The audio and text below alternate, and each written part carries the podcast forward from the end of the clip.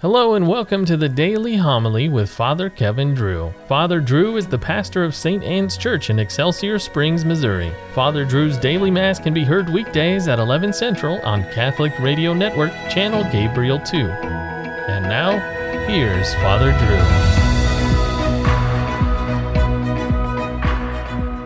Drew. A reading from the book of Wisdom. God formed man to be imperishable, the image of his own nature, he made him but by the envy of the devil, death entered the world, and they who are in his possession experience it. But the souls of the just are in the hand of God, and no torment shall touch them. They seemed in the view of the foolish to be dead, and their passing away was thought an affliction, and their going forth from us utter destruction. But they are in peace. For if before men indeed they be punished, yet is their hope full of immortality. Chastised a little, they shall be greatly blessed, because God tried them and found them worthy of himself. As gold in the furnace, he proved them, and as sacrificial offerings, he took them to himself. In the time of their visitation, they shall shine and shall dart about as sparks through stubble. They shall judge nations and rule over peoples, and the Lord shall be their king forever. Those who trust in him shall understand truth, and the faithful shall abide with him in love, because grace and mercy are with his holy ones, and his care is with his elect.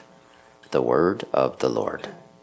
I will bless the Lord at all times. I will bless the Lord at all times. His praise shall be ever in my mouth. Let my soul glory in the Lord. The lowly will hear me and be glad. The Lord has eyes for the just and ears for their cry. The Lord confronts the evildoers to destroy remembrance of them from the earth. When the just cry out, the Lord hears them, and from all their distress he rescues them. The Lord is close to the broken-hearted, and those who are crushed in spirit he saves. The Lord be with you. Reading from the Holy Gospel according to Luke. Jesus said to the apostles, Who among you would say to your servant, who has just come in from plowing or tending sheep in the field, Come here immediately and take your place at table? Would he not rather say to him, Prepare something for me to eat? Put on your apron and wait on me while I eat and drink. You may eat and drink when I am finished. Is he grateful to that servant because he did what was commanded? So should it be with you. When you have done all you have been commanded, say, We are unprofitable servants. We have done what we were obliged to do. The Gospel of the Lord. Prepare me something to eat. Put on your apron and serve me. You can eat when I'm finished. Christ was not approving of this master's know, mean and gruff attitude toward his servants. He was just using a scene familiar with his audience to illustrate the attitude one should have toward his creator.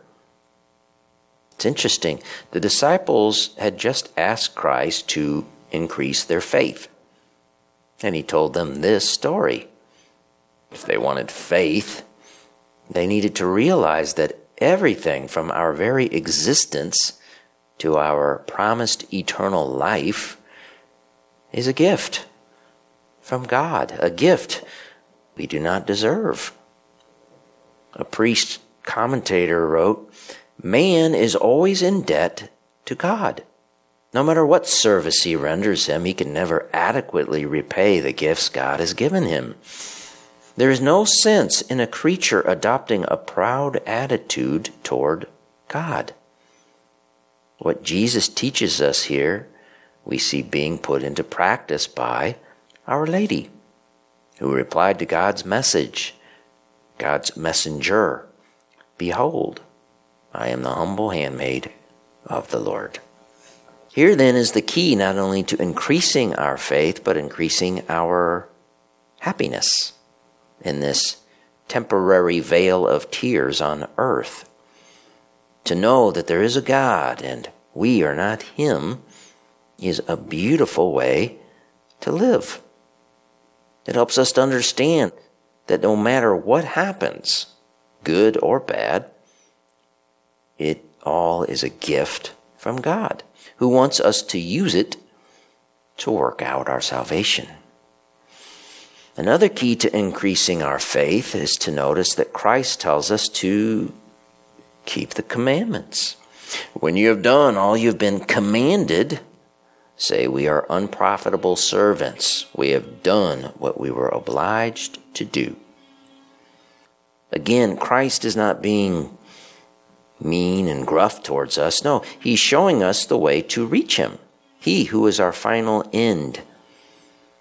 The commandments are not chains, they, they are guideposts that keep us on the road, that keep us employed in God's good graces. The commandments are gifts to help keep us free. The people who do not keep the commandments are not humble servants. No, rather, they are proud slaves slaves to a passing away world. That is no way to live, no way to die.